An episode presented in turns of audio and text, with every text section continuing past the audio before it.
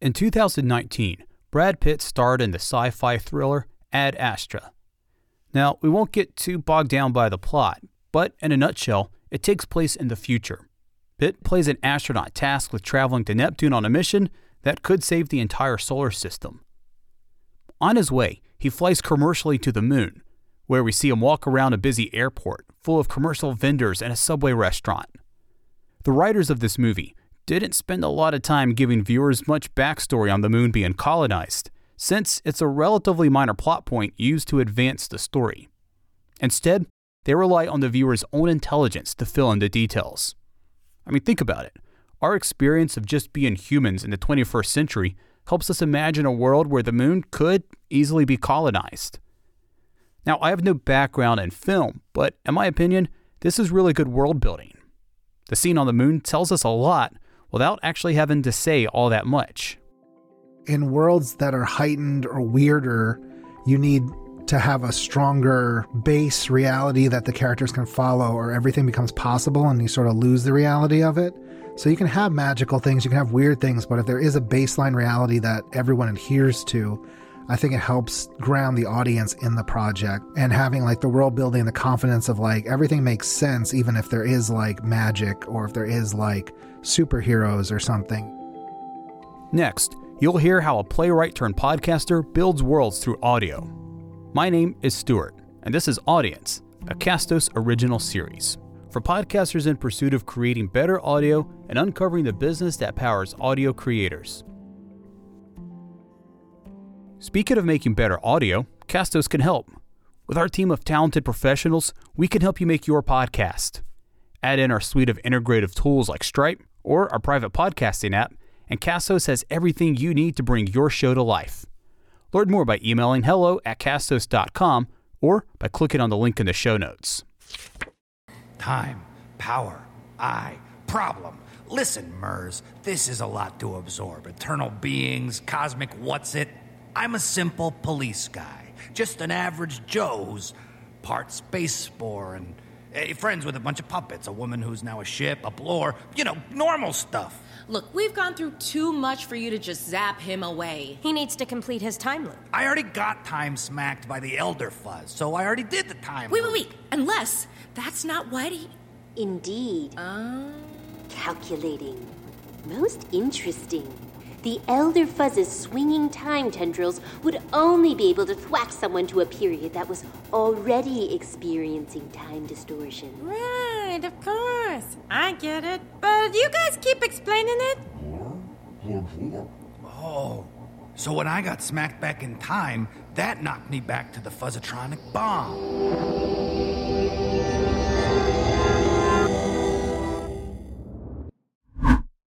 That's from season 3, episode 12 of The Fall of the House of Sunshine. It's sort of like a musical murder mystery type podcast. It's written by Jonathan Goldberg, an internationally produced and award winning playwright. His work has appeared on stage theaters all over New York City for the better part of the past two decades, for which he's won numerous awards. He also writes and produces audio fiction and has worked on multiple series like The Landwhale Murders, A Simple Herstory, which we profiled on a previous episode, and a few others, like The Fall of the House of Sunshine. He describes his work as a blend of silliness, history, theater, and ridiculousness. Others have described it as high concept and layered. Uh, I think what I always liked about theater, particularly, was the immersiveness of it, the world building that can exist inside of it with limited budget, and the fact that it uses the audience uh, more than film does, and the idea that theater sort of is communal and it sort of is happening live in front of you. So there is a sense of the audience building the world in tandem with the actors and the designers all on stage, and it's all sort of happening. And there's sort of like this unique, special thing that happens each time it's performed that sort of is always different and always changing. I think is originally what drew me to theater. Growing up, did you have any writers that influenced you that made you think, I want to be a playwright one day? Uh, there's a lot of writers. I think, I mean, I read a lot. I worked at a bookstore when I was in high school. I saw a lot of theater in New York. I would go in on the weekends. I think the first playwright I really liked the most was probably Oscar Wilde because I really liked his uh, wordplay and his style and sort of the comedy of what he was doing. And from there branching out to just different things. And really, I try to see everything. I also loved musicals. Um, I liked uh, Paul Rudnick a lot, as a more modern writer.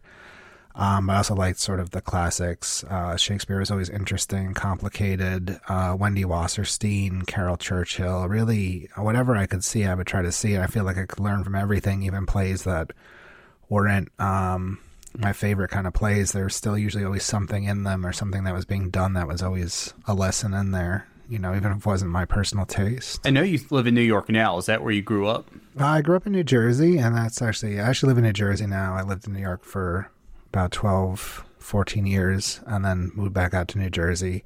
But I've always sort of lived in the tri state area, so I'm always sort of in that region, always have been. What was your relationship like with audio before that? Were you listening to a lot of radio or audio dramas, anything like that? Uh, I mean, I always listened to a decent amount of radio. My dad was a big talk radio person, so talk radio was always on in the car more than I'd say music was um, when we were driving places. So I'd, I, I'd been used to that format, and I'd always sort of liked older shows and things, which made me seek out some radio theater and things that were older. I'd always sort of liked Nick at Night when I was a little kid and sort of older sitcoms. And through that, you know, I kind of keep working backwards to radio dramas or shows that crossed over from radio back in the day. And um, I had listened to a little bit of audio drama before I'd done it, but not a lot. And I hadn't realized how sort of large the genre really would, or the uh, the medium had really grown to at that point, and how many different genres and styles and shows were out there. As I feel that's to this day, one of the biggest problems is sort of finding a way to them and finding a way into them and finding uh, someone to help, you know, be the Virgil to your Dante to try to guide you through like the massive number of them because it can be very overwhelming. It can be very hard to find. And I don't think there's an easy way really to find audio dramas. I feel like as a creator, maybe that's challenging and kind of awesome at the same time because it's like, well, there, there's so much out there that means there's a demand for it. That means people want it. So there's probably some demand for your work, but I guess the flip side of that is, like you said, there's a lot out there, and how you break through the noise.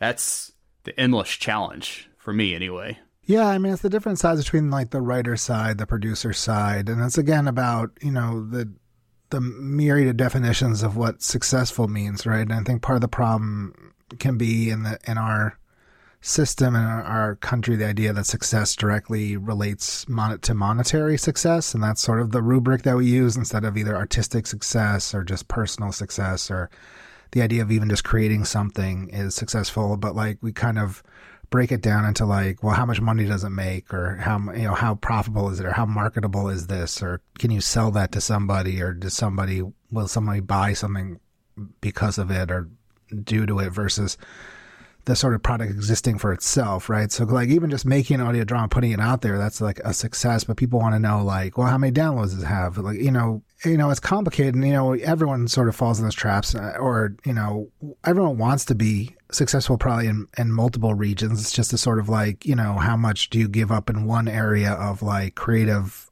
freedom or flexibility to then gain more listeners maybe if it, you know if you're more of a niche product or is it just about creating something, putting it out in the universe, and that's really like it. And what you're doing is creatively fulfilling yourself, and maybe you're not making, you know, money hand over fist. You're not selling it as then like a pilot to Netflix or HBO or whoever. You know, you're not turning it into like a commercial product, right? And, and I think that too is like the difference between entertainment and art, right? Is about the idea of like, is it exists for itself or is it exists for a sort of like to challenge or to provoke or to just to change how you see the world versus like to make money or to re to to like to you know because with entertainment there is a level of like you know you're coddling them or you're you're not trying to, to like really upset people right? You're trying to like make them usually feel good on some level whereas art can be a little more about challenging or even making people unhappy or you know when i worked at the guggenheim museum you know, people would ask for refunds sometimes if they didn't like a show, but we always, you know, internally would say, you know, any kind of reaction you have to the art is a reaction, and that's what the art's meant to do. It's not about satisfaction guaranteed. And you can have a bad experience with the art, but that's still an experience, and that's a legitimate experience, and that's okay.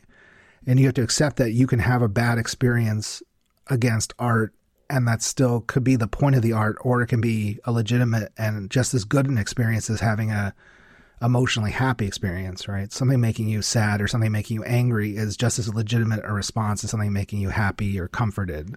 How would you describe your work? Um, it's usually a playful blend of history, silliness, a sort of theater of the ridiculousness, um, high concept, alternate world sort of things, usually with a bent towards comedy usually epic kind of structure and casts and really kind of exploring the present through the lens of history most of the time i'd say. Most of my work does that even if it is sort of set in a present or a sort of present like um, fall the house of sunshine was um, but versus like land whale or simple herstory which sort of exist in a period piece uh, at least the trappings of it. Unfortunately i've not been able to really get a good elevator pitch on it which probably explains also part of part of my nicheness is that I've not gotten a good handle on how to like uh, boil it down into like an easy back of the box sort of explanation. Well, I like that you talk about, you know, looking at the present day through the lens of history. And I know one of the ways it seems like you do that is through a lot of anachronistic dialogue, right? And I think of like the land whale murders where, you know, it takes place a long time ago, but uh, they they talk and act like they're kind of in the present my my take on stuff like that because I've been watching The Great that series on on Hulu mm-hmm. and I really I really like it and I don't know how historians feel about it and I'm married to one and she liked it so maybe you know maybe it's okay but I, I like it because it teaches you something about history without it feeling like it's this separated distant thing from the past. Uh, I like I like when historical pieces of fiction can incorporate newer and modern music because I think that kind of connects people today to the past. Yeah, no, I think that's definitely true. And I think when you're building that world, I mean, the whole thing too is you're never really going to get an accurate portrayal of what that was because it would be so hard to understand.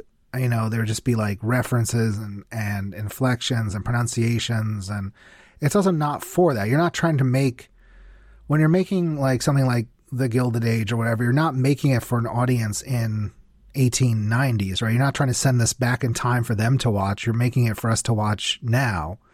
You know, and you can see that reflected in how things are and of the period because they're always sort of talking about the present because again like, you know, when they make something like Rome or I Claudius, they're not making it for ancient Romans, they're making it for modern audiences. They, even if you look at like a piece like 1776, which is a musical about the founding fathers, you know, it was written in the late 60s, and you can look at how much that play is about the late 60s, even now, because it really deals with the Vietnam War a lot. It deals with the fear of like the erosion of confidence in sort of figures in power. It kind of deconstructs leadership, which was sort of going on in the 60s when they, when there was that sort of crisis of consciousness about you know leadership and about you know in, the, in that post World War II era going on, and that was sort of reflected though through like characters like Benjamin Franklin, John Adams, and Thomas Jefferson instead of you know through Nixon and the post Kennedy era and all. But you can definitely see it when you watch that. You understand that 1776 as much as 1960s show as it is a 1776 show.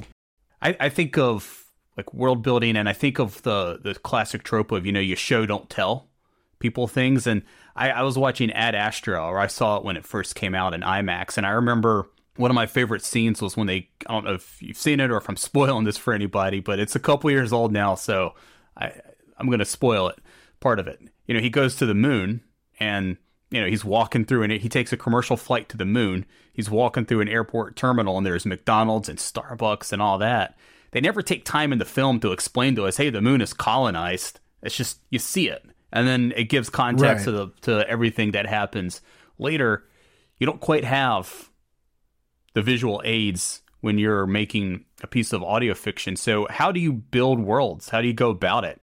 Um, I think you have to think about the world that exists around the characters, and I think you can put in little sub characters, little sub references. I think too, like I feel like sometimes nowadays there's a want to over explain the world too much. And I think that comes out of that sort of redditization, that puzzle box idea, or the idea that people are going to go and complain and be like, this is not, and not everything is fully explained. And this is a like a logical fallacy or the obsession with like sort of CinemaSins or that sense of like everything's a plot hole, right? Just because it's not explained, even though you can use context clues to like come up with reasons, right? You know, so I think sometimes there's a need to over explain. Sometimes in over explaining, then you create bigger problems than if you just sort of leave certain things as unexplained mysteries that like like in real life, how there's things that seem contradictory but we exist in all the time because it's just how the world is. I think though in worlds that are heightened or weirder you need to have a stronger base reality that the characters can follow, or everything becomes possible and you sort of lose the reality of it. So you can have magical things, you can have weird things, but if there is a baseline reality that everyone adheres to, I think it helps ground the audience in the project and having like the world building, the confidence of like everything makes sense, even if there is like magic or if there is like superheroes or something, you know when you look at like the HBO Watchmen show or even the graphic novel Watchmen, there's a very rich world built in all the corners and they don't explain everything.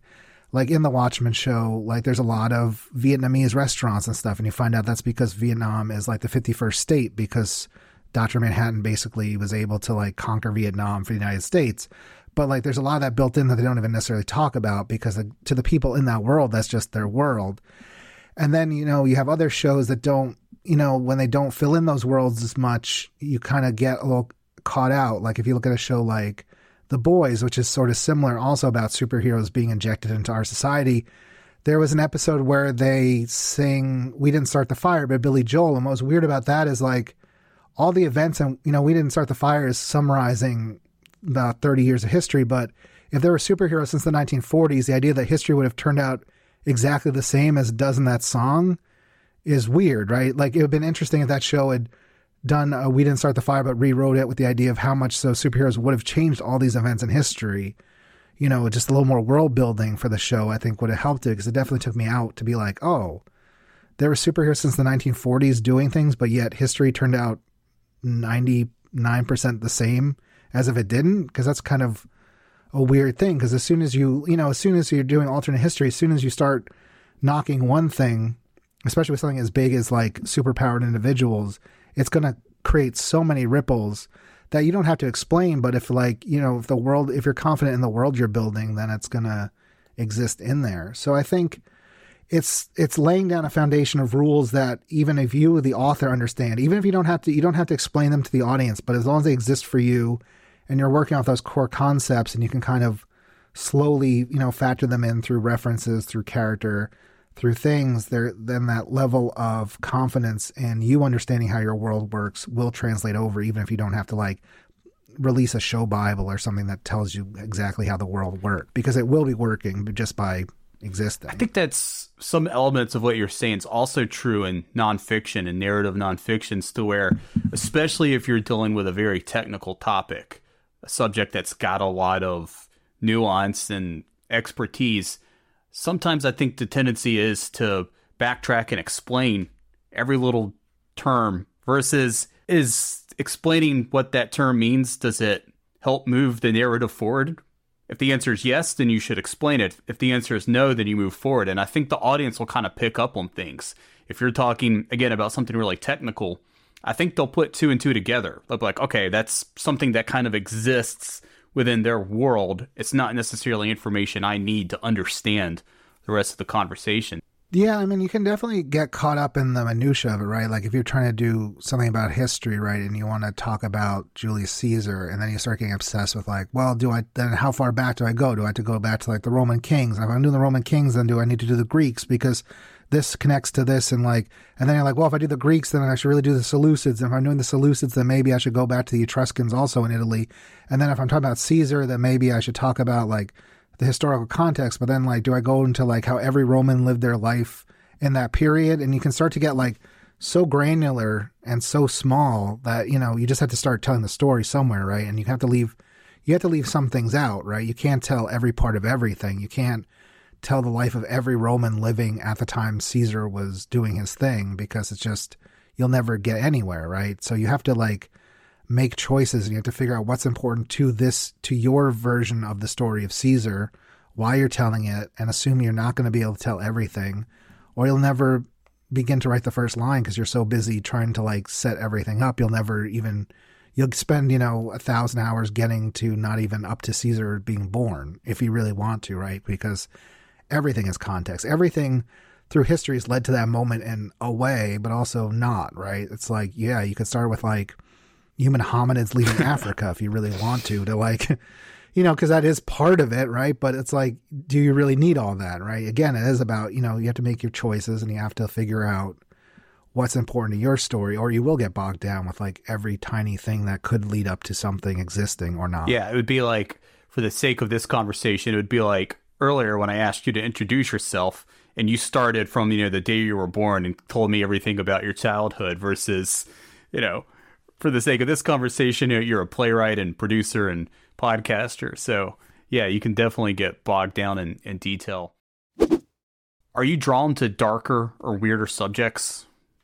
Uh yeah i think i always have been or at least like strange different offbeat. I mean in some ways that's what history is in general right? It's not, it's it's sort of chronicling the moments that stick out from the usual thing, right? It's we we talk about things that aren't just the normal everyday life. So it's what's weird about history in a way is that it's a chronicle of the aberrations of life, not the normal everyday thing, right? The people that we focus on tend to be the people who are not like the every 99% other people who are just sort of living their life scraping by and doing it. We tend to focus on these sort of events and, and moments that are outside of that. But also you can use that to sort of understand the weird moments. Like for me too, I'm not. I've never been super into shows or movies or or audio dramas or anything that are just trying to replicate life as it exists. Right? Who, who are just trying to do verisimilitude and just be like, "Wow, this is exactly like a conversation my friends and I would have." Because that's never really attracted me. I'm always like, "Well, let's do something like we can't do normally. Let's go outside the norms of just like replicating what it'd be like to be." At a party and hearing the same conversations I can hear at a party in Brooklyn or somewhere amongst people just chatting and living like lies. And I understand like people love that and that's great because I also think there should be as wide a range of things as possible because not everything has to be for me. But what what always sort of draws me are things that exist beyond beyond the realm of what of the world we exist in, but still reflect back on that world in an interesting way. So I think that's always what has attracted to me, you know, whether it's like monsters, aliens, superheroes, cowboys, you know, whatever. It's sort of that sort of weird sort of toy box of just everything and like mixing and matching and playing around with them and seeing what, you know, and and just being you know, not limiting yourself to any any kind of genre or single th- source or whatever, and how you can sort of play them all against each other and play with tropes and sort of just turn everything sort of topsy turvy and see what what that reflects. You do take a pretty light-hearted approach to some pretty dark subject matter, which I love. By the way, I, I love comedies like Seinfeld or Arrested Development because those are dark shows like if you're a fan of Seinfeld or Arrested Development, you know what I'm talking about. What what draws you though to that dynamic? Uh, I think the fact that there's always sort of humor in the world, even when it is really dark and weird, because humor is also perspective based, right? It's there's that old Mel Brooks quote that says, you know, tragedy is when I cut my finger, and comedy is when you fall down a manhole and die, right? It's about perspective. When it's happening to me, it's really tragic. When it's happening to someone else, it's funny, and it sort of is. Exploring that. But I think even within like the most horrific moments in human history, there are just weird, funny moments that happen. You know, perspective because you know there's just naturally things happen randomly and weirdly, and there's you know stories from all these you know perspectives. And I think there's also in my heritage and like in the Jewish tradition, there's a lot of like sort of laughing at the darkness and you know making you know finding humor even in the darkest moments of like a dark history, and sort of playing with it. Because again it draws power right? And like you were saying eh, there is a sense of power of being able to like laugh at the uncontrollableness or like the seemingly random chaoticness or or forces beyond your control. But if you can find a moment to laugh at them or to like put them into a perspective or to like gain some distance through that. There is something I think powerful in that. But I think there's just naturally humor in everything anyway. So when you know if you see something that is like relentlessly dark and completely humorous, uh, humorless rather, um, it also doesn't feel real, right? It feels fake when there's like something that's just relentlessly dark and no one's ever smiling and there's no jokes. It just sort of feels like, well, that's not even how things ever are, right? it just feels like, oh, well, this is there's there's this isn't real. Well, it's like some people find The Godfather to be like a really hilarious movie, and it kind of is. Yeah, I mean, there's funny parts in it definitely because there's funny parts in life. I mean, look at any any of the real great dramatic, you know, shows where like Sopranos is full of really funny stuff. There's funny stuff in in Mad Men. There's even funny stuff in like Game of Thrones, which is a very dark show, but it has characters who are very, you know, humorous. And again, it's situational. The idea that people are constantly living in misery and and no one in a whole universe is ever funny or finds anything funny is such a just a bleak thing. it's a bleak world I don't really want to like spend any time in. You know, it's uh, because you need a, you also just need like levels, right? Everything's just always at at ten and just miserable the whole time. There's nowhere to go from that. There's no there's no movement there. It's just wallowing in misery, which you know, again, you know, if people need that, then that's great. It exists, but it's not where I want to spend my time. you know, good example, the series you wrote, uh, Fall of the House of Sunshine, murder mystery type thing. A game show host for kids gets murdered and the series is about solving that. That's one of those ones that sometimes the tone and the pace almost feels like it is made for kids, but eh, no, not so much. Yeah, I mean, I think there's a lot of fun playing with genre and trope and setting up things where the audience sort of has a built-in knowledge about how some things can go. Like you say, like this is a, this is a noir detective story, and people have a sort of a built-in idea about, oh, there's going to be this, and then it moves like this. Or you say, this is like uh, an adventure show or like this is a kids show and you expect like oh it's going to go like this but then what you can use is taking that base level knowledge that they have or, or their expectations and you can flip it and you can also world build quickly that way because by saying what genre something is the audience can fill in a lot of those background things of what a world is and how a world works in that genre that you don't have to do and then you can kind of subvert it for them. But at the same time, you've helped build uh, at least a base sense for them about what this world is and how it's going to work, because we have those conventions and we have those sort of built-in, like just universal knowledge that exists from us existing in the world. Yeah, like Detective Dankit, like in one of the main characters in your your series, Fall mm-hmm. the House of Sunshine.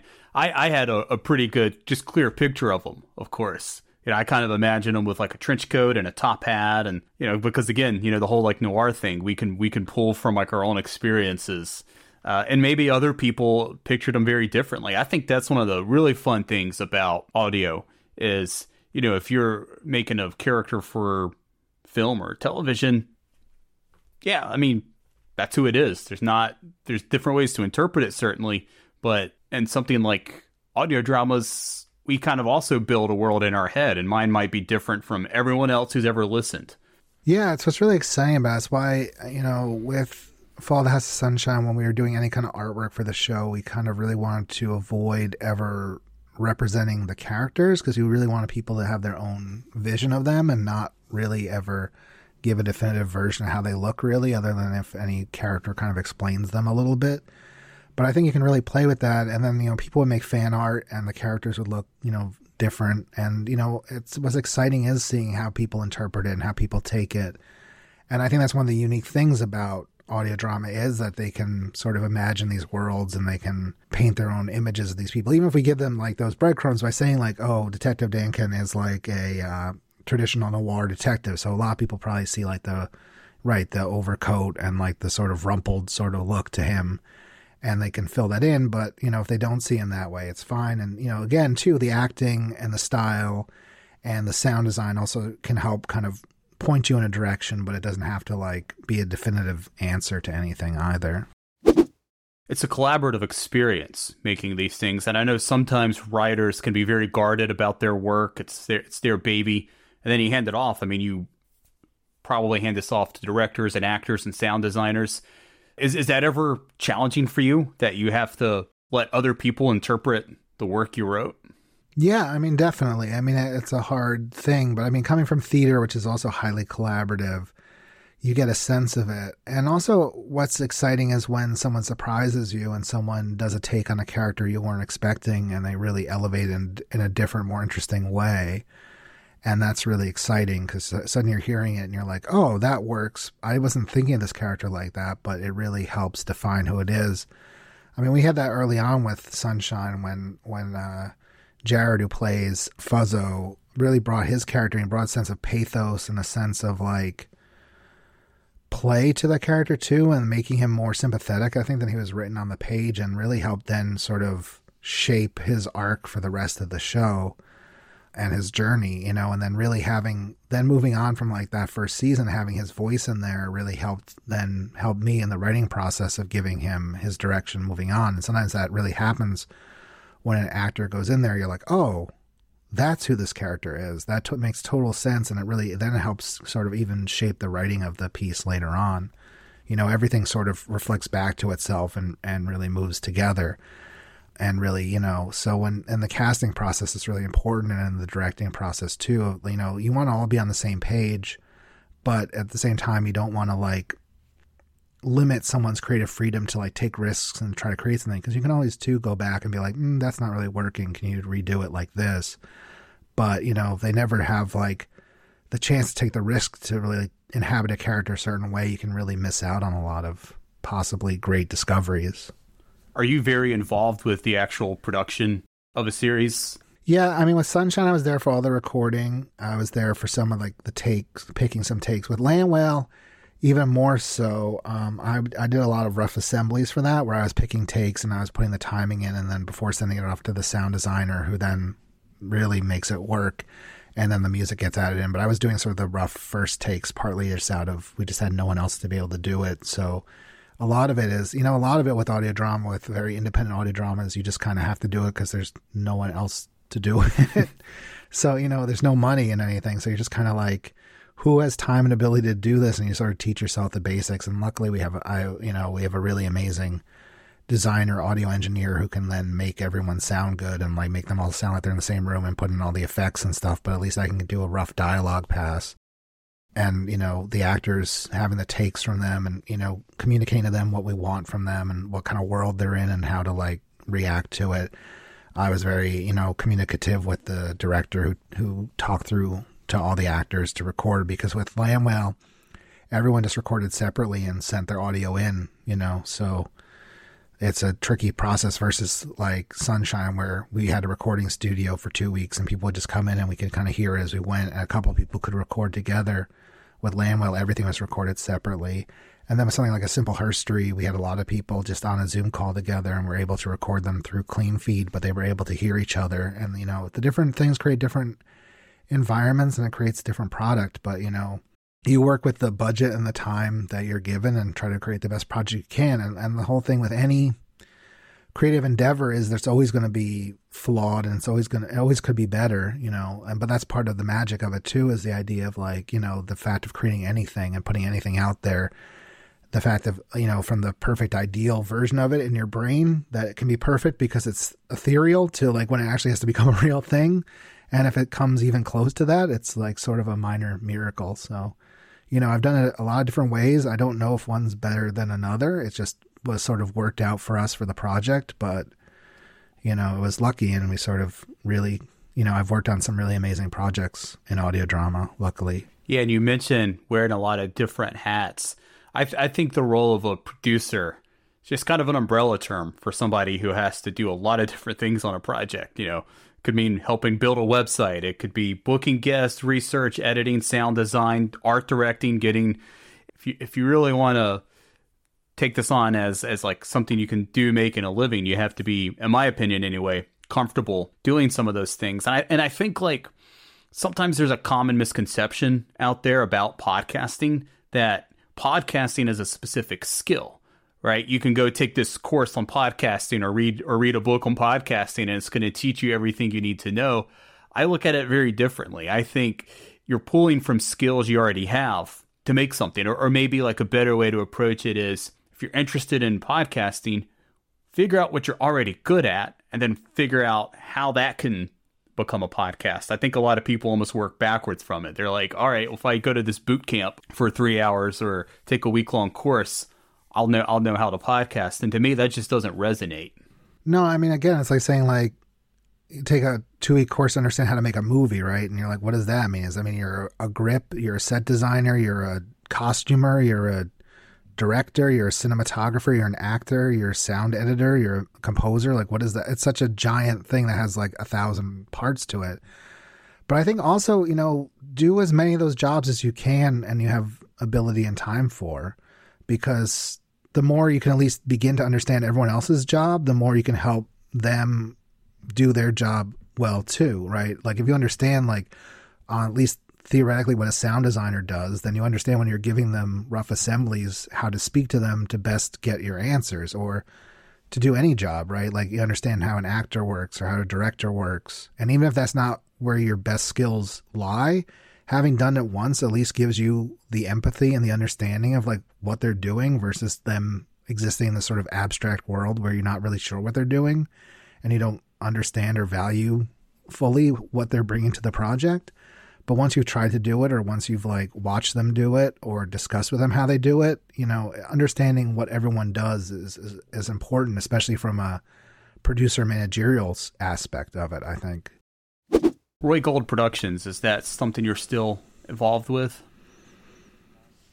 Mm-hmm. That was that was the we found we founded that for Sunshine. That was uh, Matt Roy Berger who did the music for uh, you know the music and the songs for Sunshine. It's sort of our loose um, company that we we produce under. Landwhale's produced under that as well, and then another show I did called Radio Free Mushroom America. Basically, it's our producing arm. I mean, it doesn't really have any deep meaning other than it's just shows produced that involve Matt and myself, and that we sort of create you know, or have a hand in working on together. Anything uh, coming up on the horizon that you guys are working on? Uh, season two of Landwhale, which should come out in the spring. Uh, hopefully, we're in post production on that, trying to get all those episodes together, and then we'll keep working on Landwhale. Uh, House of Sunshine, we finished. That was three seasons. We told our complete story, and we are happy with how it turned out and where we ended up with that and those are the main Roy Gold ones. Then I'm working on Simple Herstory with uh, Jocelyn Karitsky and uh, Jenny Turner Hall and Danya Washington. On that's a show about uh, women who've run for president, sort of tackling their stories and their history and what that means. And then I've done other little writing things here and there. So, you know, I'm just happy to always be working and working on projects and trying to create things and get things out there. You know, it's a it's a grind, but it's you know it's I, I love doing it. So and you're very good at it, and I really appreciate you uh, taking the time today. If you hang out after, stick around, Jonathan. After the credits, we're going to get a podcasting tip from you. Hey there, listener. It's Matt. Before you go, I want to offer you, the aspiring podcaster, two special items. Number one. If you haven't started a podcast yet, or you want to find a better podcast hosting company, start here at Castos. Use our coupon code audience20, that's audience20, when you sign up for a new account at castos.com. Start a podcast like the one you just heard or about gluten free muffins, whatever it is, will help you get your podcast out into the world. Number two, did you know that our academy is free? Enroll today for free at academy.castos.com. Get access to our courses, videos, and templates, all for free. Thanks for listening to the Audience Podcast today. We hope we're helping you become a better podcaster. All that's left for you to do is share this episode on social media. Bye for now. And now, this week's podcasting tip.